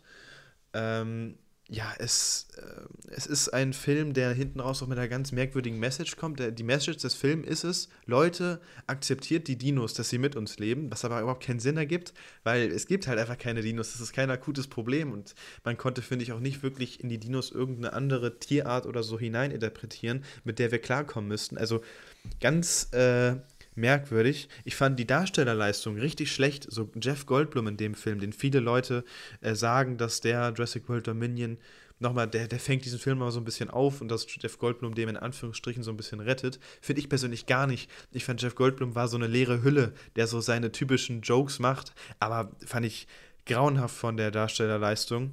Und auch darüber hinaus war da niemand, der wirklich gut funktioniert hat. Auch emotional war das alles völlig egal. Ja, aber wie gesagt, es ist wirklich erschreckend, wie wenig ich noch behalten habe. Ich weiß nur, dass ich auch einmal wirklich eine Phase hatte im Film, wo ich also in so einen Sekundenschlaf gefallen bin, weil mir so langweilig war. Hat also nicht lange, ich glaube so eine Viertelstunde oder so war ich echt kurz davor, da sind mir einfach die Augen zugefallen, immer wieder. Und da war echt ganz schön anstrengend, aber gut. Aber ich finde einfach, das ist einfach ein echt extrem schwacher Film und irgendwie echt schade, ich finde es halt schade, dass dieser Film immer noch 800 Millionen einspielt. Das ist halt dieses Franchise, was anscheinend ja so riesengroß ist. Aber das ist wirklich schade. Das hat leider wieder so gut funktioniert, dass wir auch nach diesem Teil wahrscheinlich nicht verschont bleiben, da noch weitere Teile von zu sehen. Denn diese Jurassic World Trilogie, Teil 1 war okay, Teil 2 war wirklich schon nicht gut und Teil 3, finde ich, ist so schlecht vom Drehbuch. Also wirklich so ein Totalausfall. Es gibt keinen Fanservice und auch selbst sowas wie mit Musik oder so, finde ich, wird in Jurassic World Dominion nicht gut umgegangen. Also wirklich hat auf keiner Ebene funktioniert, aber leider funktioniert es irgendwie an den Kinokassen immer noch. Ja, die müssen dieses Franchise wirklich mal einfach so ein bisschen neu erfinden oder meinetwegen dann wieder mehr kopieren. Aber das hier war wirklich einfach, das war wirklich überhaupt nichts. Fand ich, schade, obwohl ich jetzt auch keine Riesenerwartung an den Film hatte. Aber dass es wirklich so unterirdisch wird, hätte ich jetzt nicht erwartet, muss ich ganz klar sagen. Ich war auch mit einem sehr großen Jurassic World Fan im Kino. Ja, der war danach sehr geschafft. Also dann auch negativ. Ja, genau. Sein Tag war gelaufen. Ja. Also es ist halt wirklich so, ich finde, man hat mit Trash-Mockbustern, die dann auch nur 90 Minuten geht und die Jurassic im Namen haben, mehr Spaß als mit einem offiziellen Jurassic World Dominion. Und das finde ich jetzt halt so ziemlich vernichtend. Das sagt schon viel aus. Ja, sagt viel aus. Ja, gut. War halt abzusehen, ne? Ja, leider. Leider, obwohl die Vorzeichen nicht so schlecht standen, weil viele Franchises probieren es auf diese Nostalgie-Schiene und auch wenn mir das an sich eigentlich gar nicht so gut gefällt, funktioniert es. Oder ich finde so, klar, wie gesagt, bei Star Wars lässt sich das ganz klar streiten. Das ist meine subjektive Meinung, dass es für mich in Star Wars 9 funktioniert hat. Aber alle anderen Franchises, sowas wie Spider-Man und auch Top Gun, mir fallen jetzt gerade ein paar Sachen auch nicht ein, aber viele Franchises haben das in letzter Zeit geschafft, da dann wirklich einen Film rauszubringen, den wenigstens die Fans total gerne mögen, aber ja, Jurassic World Dominion ist das wirklich überhaupt nicht. Ja, ich meine, wenigstens die Fanservice-Momente in Fantastische Tierwesen 3 funktionieren ja auch irgendwo. Stimmt. Also, jetzt, stimmt. Also ja. Der Film nicht, aber diese Hogwarts-Szenen, die haben ja noch irgendwie was. Ja. Sind zwar auch plump des Todes, aber ja, geschenkt. Ja. Ja, gut. Also der war, glaube ich, gar nicht erst auf meiner Watchlist, deswegen kann er da auch gar nicht runterfliegen. Aber ich hatte tatsächlich kurz überlegt, ob ich nochmal bei Jurassic Park 1 anfange und mich dann bis zum Kino-Release dann vorarbeite. Zum Glück hatte ich keine Zeit. Ja. Sonst hätte ich das vielleicht nochmal bereut. Aber Ja, keine Ahnung, irgendwann zum Home Release, und wenn ich sicher sein kann, ist, ja genau, wenn ich sicher sein kann, dass ich diese Leute da, ich weiß gar nicht, ist der von Universal oder was, ich glaube, das ist Universal, ja, dass ich die Produktion von Jurassic World möglichst wenig unterstütze, dabei, ja. Dann gucke ich mir den irgendwann mal an. Ja. Ja, wie finde ich da eine Überleitung? Bist du wieder in der Sackgasse? Ich bin, achso, genau, nee, worüber ich noch reden wollte, nichts, was ich gesehen habe, aber vielleicht nochmal so, nebenbei ist ja noch eine andere relativ gehypte Dino-Produktion rausbekommen. Auf Apple TV Plus, ne? Ja, genau, diese Serie, ja. Die wollte ich mir bei Zeiten auch nochmal reinziehen. Ich habe derzeit auch wieder Abo, also du musst nur dich melden, dann kannst du gerne die Zugangsdaten haben. Ja, nice. Ja, weil ich musste weil ich jetzt ein iPad mir für die Uni geholt hatte, musste ich dann nochmal, hatte ich mit dem Passwort ein paar Schwierigkeiten, deswegen habe ich es geändert, aber melde dich einfach, dann kannst du gerne Zugang bekommen. Ja, fantastico. Ja, weil das ist so ein kleines, wahrscheinlich ist das so das Einzige, wo mich so die Nostalgie wahrscheinlich doch noch kriegt, weil ich weiß nicht, hast du diese Walking with Dinosaurs Dokumentation gesehen? Die von der BBC? Kann sein, dass, also ich habe früher auch gerne Dino-Dokus geschaut, aber das ist jetzt zu lange her, um da genau sagen zu können, ob das jetzt von der BBC war oder so. Aber auf dieses Projekt von Apple TV habe ich auf jeden Fall auch Bock, weil früher als Kind waren halt Dinos auch auf jeden Fall ein ganz großes Thema, ja. Und dann, den gucke ich auf jeden Fall auch im Originalton, weil da ist auch die Erzählerstimme von Richard Attenborough.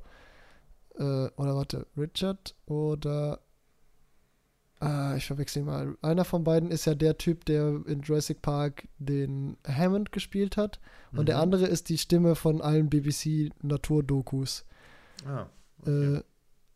David Attenborough und Richard. Ich glaube, Richard ist der John Hammond und David Attenborough ist der Narrator. Also, und David Attenborough, der ist auch der Erzähler hinter dieser Dino-Doku. Und das werde ich auf jeden Fall auch im Originalton gucken, um da das volle Nostalgie-Feeling zu haben. Auch wenn ich die früher nie auf Englisch geguckt habe, aber irgendwie ist die Stimme doch mit so einem komischen Gefühl von zu Hause verbunden. Ich weiß es nicht. Und ja ich glaube, es gibt noch alte Kindervideos von mir, wie ich völlig verstört mit meiner Mutter auf dem Sofa sitze und den Wassersauriern beim Schwimmen zugucke, so mit bestimmt 4 Jahren oder so. Also eigentlich, es war wie so ein Horrorfilm für mich damals, aber ich glaube, ab dem Moment war ich ich war ein absolutes Dino-Kind und ich habe diese Produktion habe ich echt rauf und runter gesuchtet. Und insofern wird das auch nochmal Pflichtprogramm, bevor ich dann abhaue ins Auslandssemester. Gibt's sogar auf Letterboxd die Serie. Ja, genau, das habe ich da auch gesehen, ja. Genau. In dem Zuge habe ich auch nochmal auf YouTube ganz viele Ausschnitte aus so anderen Dino-Dokus nochmal geguckt, die ich früher so geguckt habe. Das war schön. Die Frage ist nur, wie kriege ich da wieder die Überleitung? Gar nicht, lautet die Antwort. Ich mache das einfach wie eben mit Dredd und sage, wir sprechen jetzt einfach mal über Konstantin. Konstantin ist ein Film mit Keanu Reeves. Oh. Der, das ist, glaube ich, die Comic-Verfilmung auch, wo wir gerade bei Dredd waren und schlechten Überleitungen, können wir jetzt verspätet noch auf Konstantin zu sprechen kommen. Ist auch eine Comic-Verfilmung. Von Hellblazer habe ich nicht gelesen, aber Keanu Reeves spielt irgendwie so eine Art modernen Van Helsing, der quasi sich es zur Aufgabe gemacht hat, die Dämonen, die aus der Hölle übertreten, in die echte Welt wieder zurück in die Hölle zu schicken, weil das natürliche Gleichgewicht zwischen Himmel und Hölle muss ja bewahrt werden, und er ist quasi ein Typ, der eigentlich in die Hölle gehört, aber irgendwie so ein bisschen noch daran arbeitet, wieder auch trotzdem in den Himmel zu kommen, und das ist so seine Möglichkeit, indem er quasi das Gleichgewicht bewahrt, dann hofft er, dass er quasi sich seinen Platz im Himmel erkaufen kann, und man merkt schon, wenn ich das jetzt so erzähle, dann ist das schon viel erzählen, und ungefähr genauso passiert das auch im Film. Es ist sehr viel Exposition und es ist sehr viel unnötige Exposition, weil gerade mit diesem Himmel- und Hölle-Thema, das juckt mich null. Ich finde, wenn so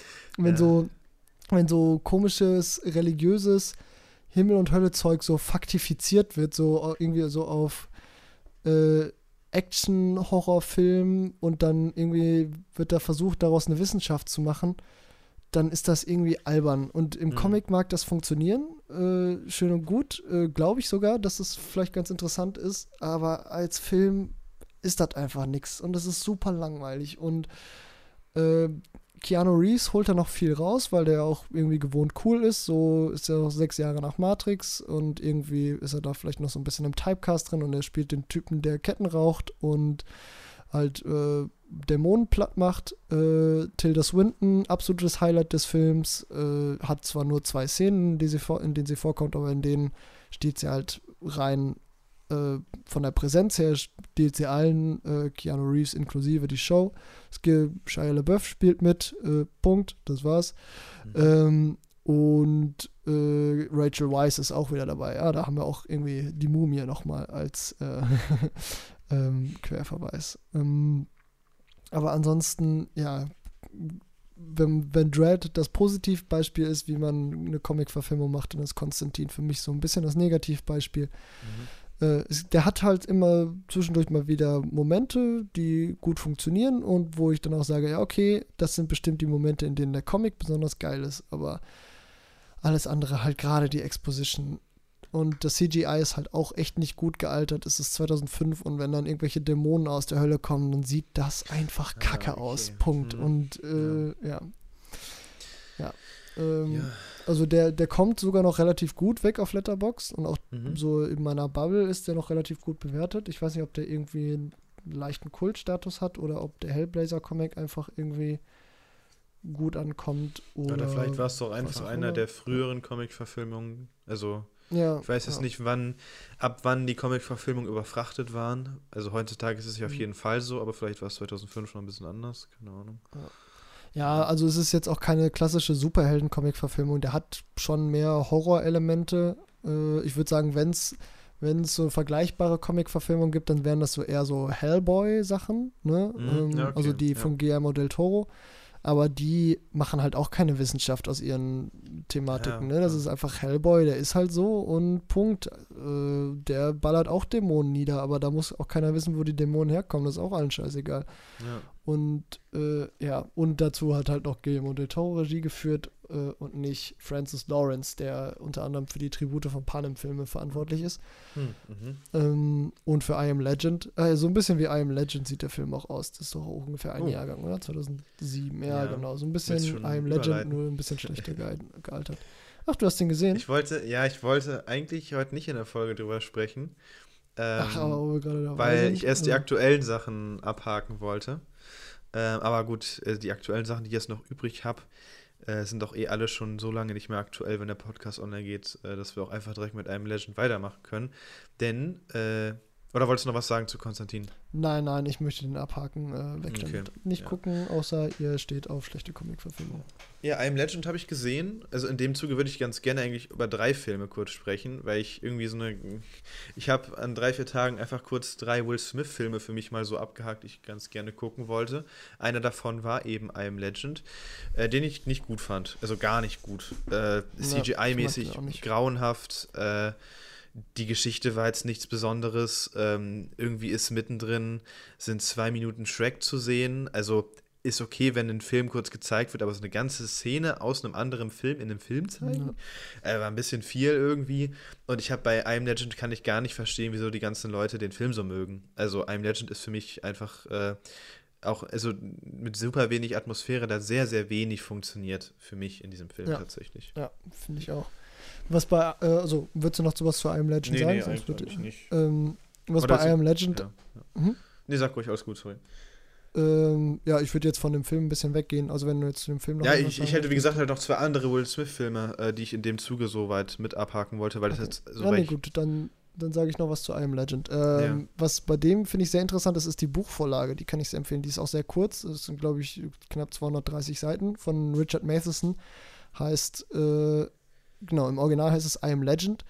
Und der deutsche Titel ist, glaube ich, Der letzte Mensch der Welt oder sowas. Da geht es auch darum, da sind diese Dämonen, die da rumlaufen, das sind dann Vampire.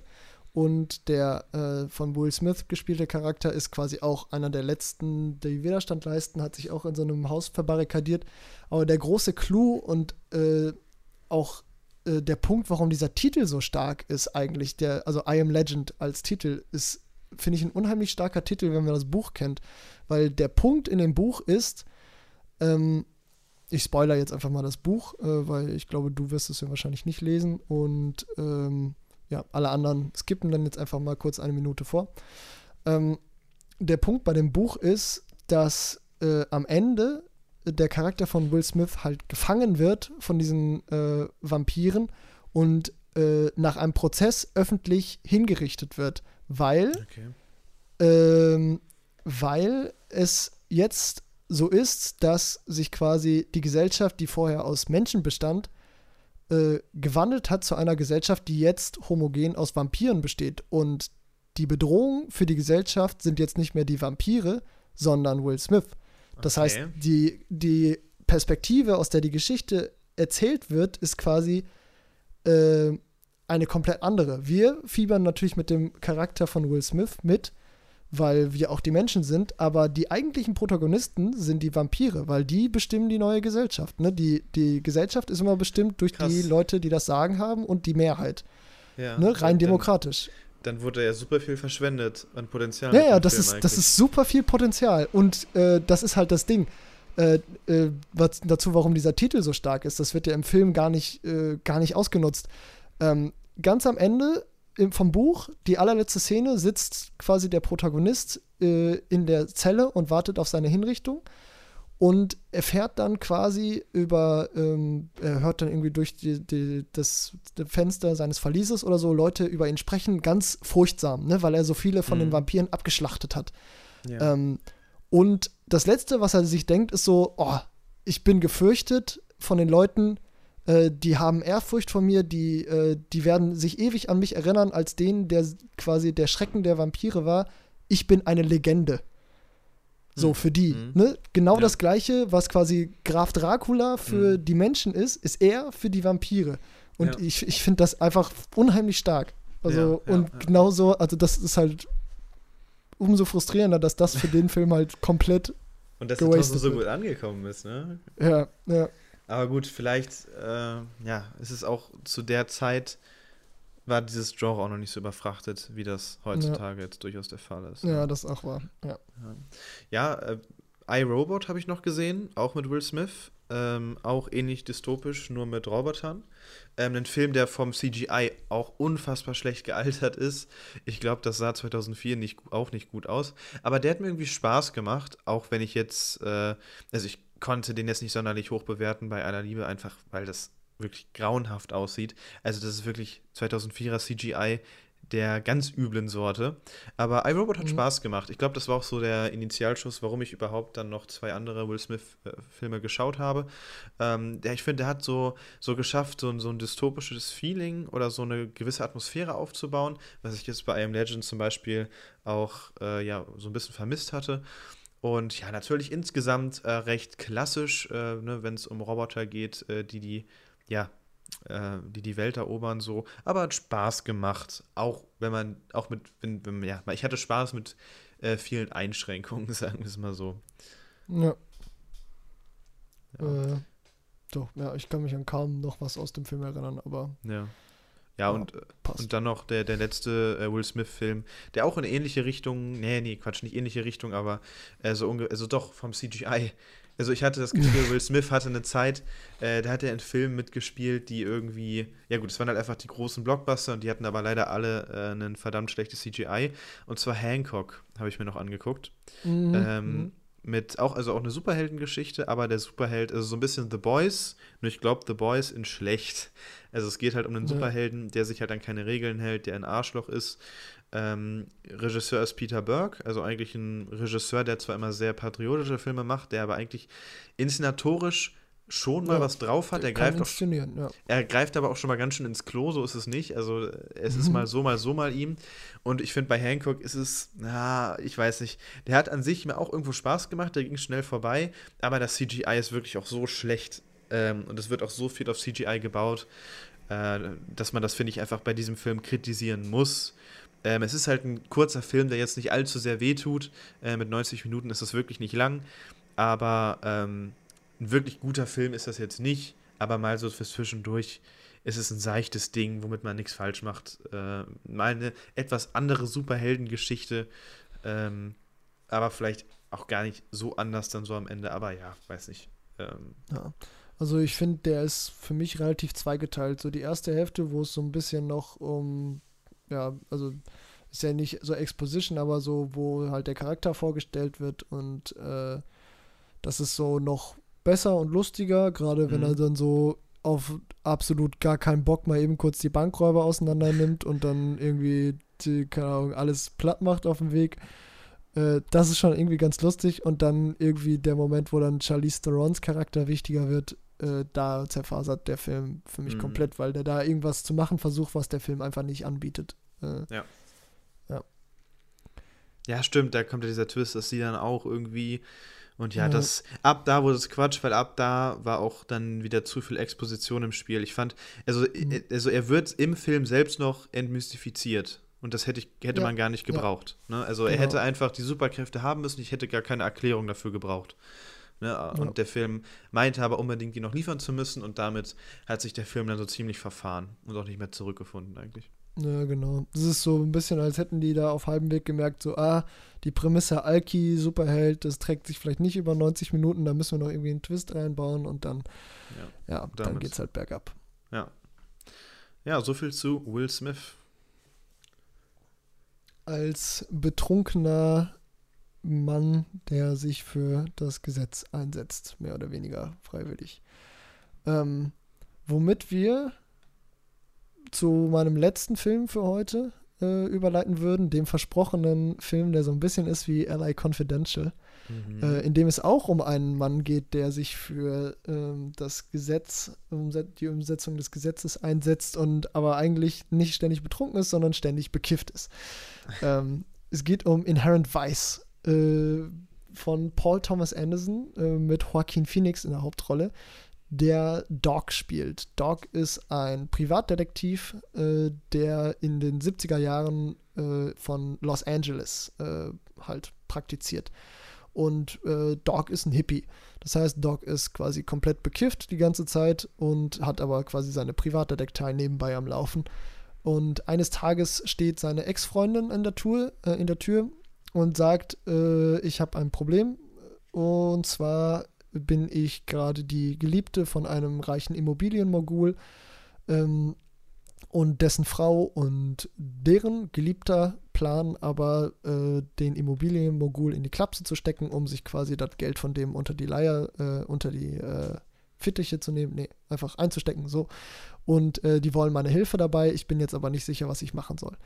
Und dann kurze Zeit später verschwindet sie und der Immobilienmogul ebenfalls. Und er macht sich dann so auf die Suche quer durch L.A., um herauszufinden, was denn mit seiner Ex-Freundin und mit überhaupt allem so passiert ist. Das Ganze erinnert so ein bisschen an L.A. Confidential, weil einerseits spielt es in L.A., andererseits spielt es halt in dem L.A. von vor einiger Zeit, halt diesmal nicht 50er Jahre, sondern 70er Jahre. Und es ist halt so ein bisschen Neo-Noir-Feeling. Und der andere Aspekt, warum die sich sehr ähnlich sind, ist das Name-Dropping. Das ist ja quasi in L.A. Confidential auch so und in Inherent Vice wird das aber auf eine ganz besondere Weise eingesetzt. Dieser Film fühlt sich nämlich wie eigentlich kein anderer Film, den ich vorher gesehen habe, wirklich so an, als würdest du den bekifft gucken, ohne dass du gekifft hast. Okay. Du gehst durch diesen Film, checkst überhaupt nicht, was abgeht, aber es ist auch völlig egal. Es ist so, ach ja, ja, check ich nicht. Oh ja, okay. Und dann, okay. Und genau dieses Name-Dropping setzt Paul Thomas Anderson in dem Film nämlich auch ein, in dem einfach willkürlich Charaktere vorgestellt werden und genannt werden und du überhaupt zu keinem Zeitpunkt des Films weißt, ob die überhaupt irgendwann nochmal wieder wichtig werden.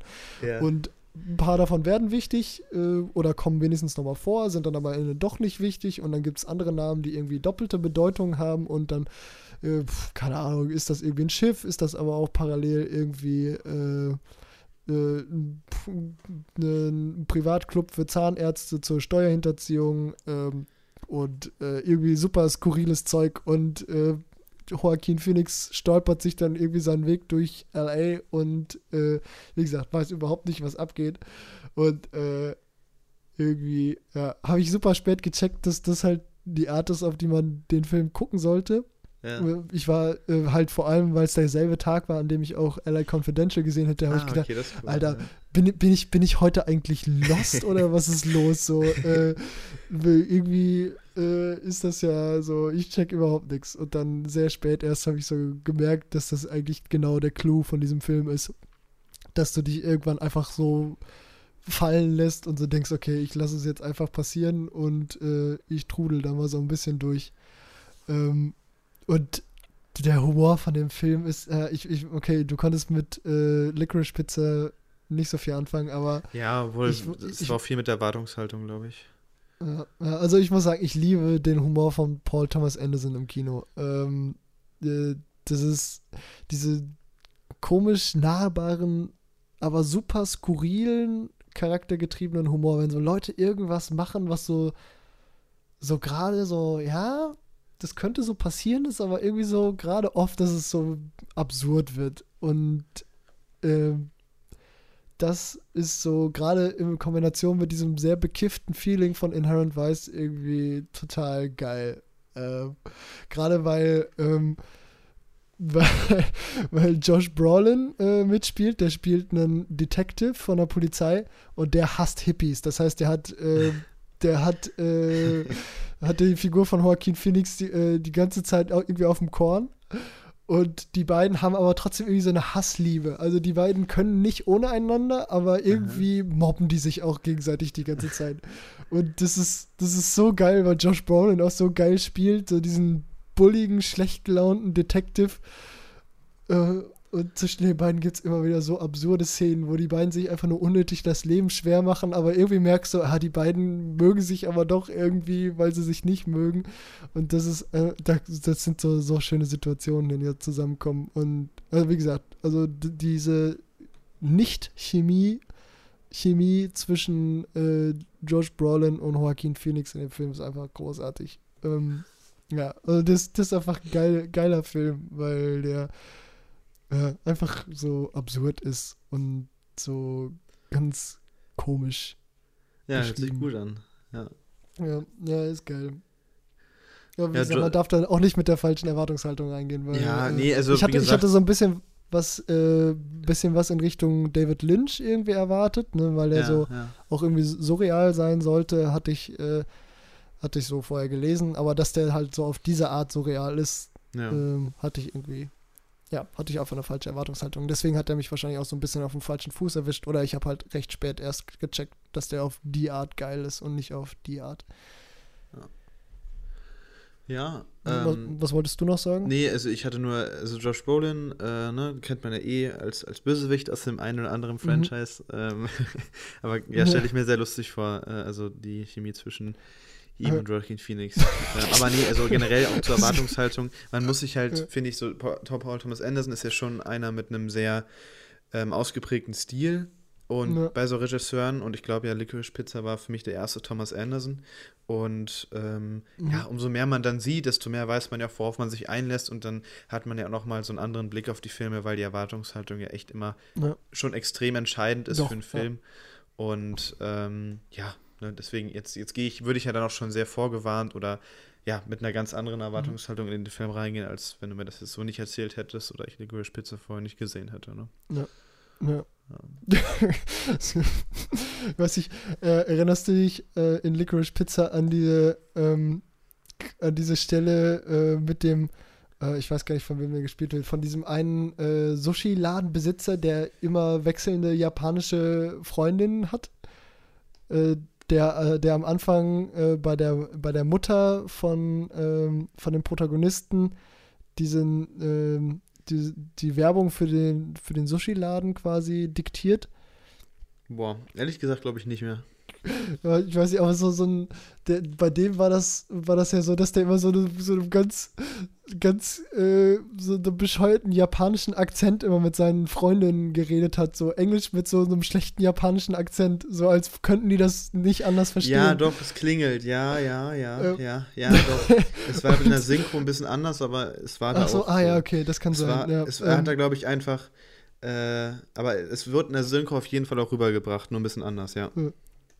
Ja, und genau sowas, also so ähnlich macht Josh Brolin auch in Inherent Vice. Das ist eine so geile Szene, wo er sitzt er in so einem Sushi-Restaurant und brüllt dann auf so richtig, richtig schlechtem Japanisch durch das ganze Restaurant und bestellt noch mehr Sushi, so als und tut dann so, als hätte er sich so schon voll integriert, so wie so Touristen das machen, wenn sie so Spanisch mit dem Kellner sprechen, wenn sie so in Spanien sind. Und er spricht dann so Japanisch mit dem japanischen Restaurantbesitzer und er brüllt da so richtig, richtig schlechtes Japanisch durch den Raum und der Sushi-Besitzer, der antwortet so in flüssigem Englisch die ganze Zeit und er spricht dann aber die ganze Zeit so Japanisch. Aber es ist so geil, weil es so absurd ist, aber Josh Brolin macht das so gut, ja. Sorry. Das ist gut, das ist sehr cool. Sehr, sehr absurder Film, aber auch ein sehr geiler Film. Ja, ich würde sagen, dann schließe ich die Folge ab mit einem Film, auch in den USA. Wir wechseln von L.A. nach Chicago und drehen aber, glaube ich, auch an der Uhr ein bisschen zurück.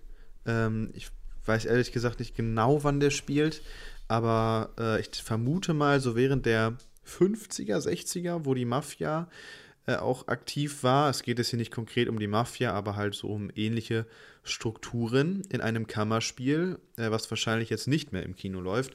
Und zwar geht es um The Outfit. Ich glaube, es ist sogar ein Regiedebüt, was mir extrem gut gefallen hat. Es ist ein, wie gesagt, Kammerspiel. Das heißt, wir sind eigentlich mehr oder weniger die ganze Zeit in einer Schneiderei. Wie The Outfit auch schon vermuten lässt, geht es um einen Anzugschneider und dieser Anzugschneider hat einen Briefkasten in seinem Laden für eine Mafia-ähnliche Struktur und dann kommt es halt, wie es dann so ist, an einem Abend zu Komplikationen und dann entfaltet dieser Film Twist nach Twist und es kommen immer wieder neue Figuren, immer wieder neue Wendungen und es bleibt eigentlich von vorne bis hinten spannend. Und es ist halt, also generell bei diesem Film fragt man sich, gut, wie viele Twists willst du jetzt eigentlich noch haben? Aber es bleibt irgendwie so immer noch in so einem Rahmen, dass es immer noch Spaß gemacht hat, den anzugucken. Ich finde, ganz hinten raus hatte ich für einen Moment das Gefühl, das war die Prise zu viel. Und dann kurz danach fängt der Film das aber wieder auf. Also es ist schon ein sehr gewollt intelligenter Film, aber irgendwie hat man sich das trotzdem noch richtig gerne angeschaut. Übrigens Mark Rylance, der Hauptdarsteller, der das richtig gut macht.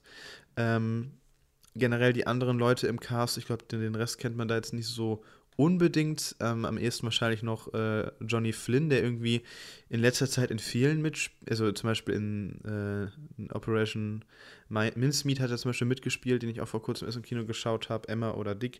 Also in ein paar Filmen, die ich vor kurzem geguckt habe oder von längerem, ist er auf einmal irgendwie mit dabei. Ich weiß nicht, ob das irgendwie einer ist, der gerade so ein bisschen aufsteigt in Hollywood. Aber ja, der macht es auf jeden Fall auch gut, weil halt in so einem Kammerspiel natürlich mega viel von den verschiedenen Darstellerleistungen abhängt. Aber ja, also keiner ist auf dem Niveau von Mark Rylance, aber viele sind ähnlich nah dran. Und sehr spannendes Ding, sehr wertig. Generell die Zeit mag ich auch an sich soweit ganz gerne.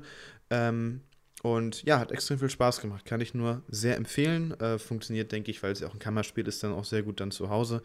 Also war jetzt wahrscheinlich kein Must-See im Kino, aber ich habe ihn noch im Kino erwischt. Der wäre sogar in der Sneak gelaufen. Natürlich ist man dann genau dann nicht in der Sneak. Der Klassiker. Mhm. Aber ja, echt ziemlich cooler Mafia-Chicago-Film, der aber halt, wie gesagt, außerhalb der Schneiderei nicht spielt, sondern als Kammerspiel soweit bleibt. Aber echt cooles Ding. Kann ich sehr empfehlen. Ja, nice. Der lief in Dortmund leider gar nicht. Okay. Das heißt, ich weiß nicht, ob ich, sehr unwahrscheinlich, aber wenn ich dann in Münster bin, Ende des Monats, vielleicht läuft er dann noch und dann hätte ich schon Bock, mir den noch reinzuziehen. Ja, also ich glaube, Spaß hättest du mit dem. Ich glaube, du würdest auch wahrscheinlich das Ende ein bisschen wie gesagt, es ist diese Prise, die er vielleicht nicht gebraucht hätte, aber vielleicht, ja, wie gesagt, es ist aber trotzdem ein Film, mit dem man, glaube ich, echt viel Spaß haben kann. Auf jeden Fall. Ja, sehr kühl, sehr kühl. Dann sind wir am Ende, oder? Ja, nee, doch. Überraschenderweise haben wir es doch geschafft, mal wieder. Ist klar. Ja, dann, die Vögel haben abgeklungen. Also ich glaube, am Anfang der Folge waren sie noch da. Inzwischen sind sie leise, halten den Schnabel. Wir halten jetzt auch den Schnabel und verabschieden uns aus der heutigen Folge. Wie immer, vielen Dank für deine Zeit, Joshua. Ja, vielen Dank auch für deine Zeit. Sehr gerne. Ist mir gerade der Kopfhörer aus dem Ohr gefallen. Perfekt. Dann hört man sich in 2 Wochen wieder bei einer neuen Folge. Bis dahin würde ich sagen. Und? Ciao. Ja, weiß nicht, das ist schwierig. Ja, tschüss. Ja, ciao. Bald haben wir alle Möglichkeiten durch, um irgendwelche Podcast-Folgen abzumoderieren. Genau. Ciao.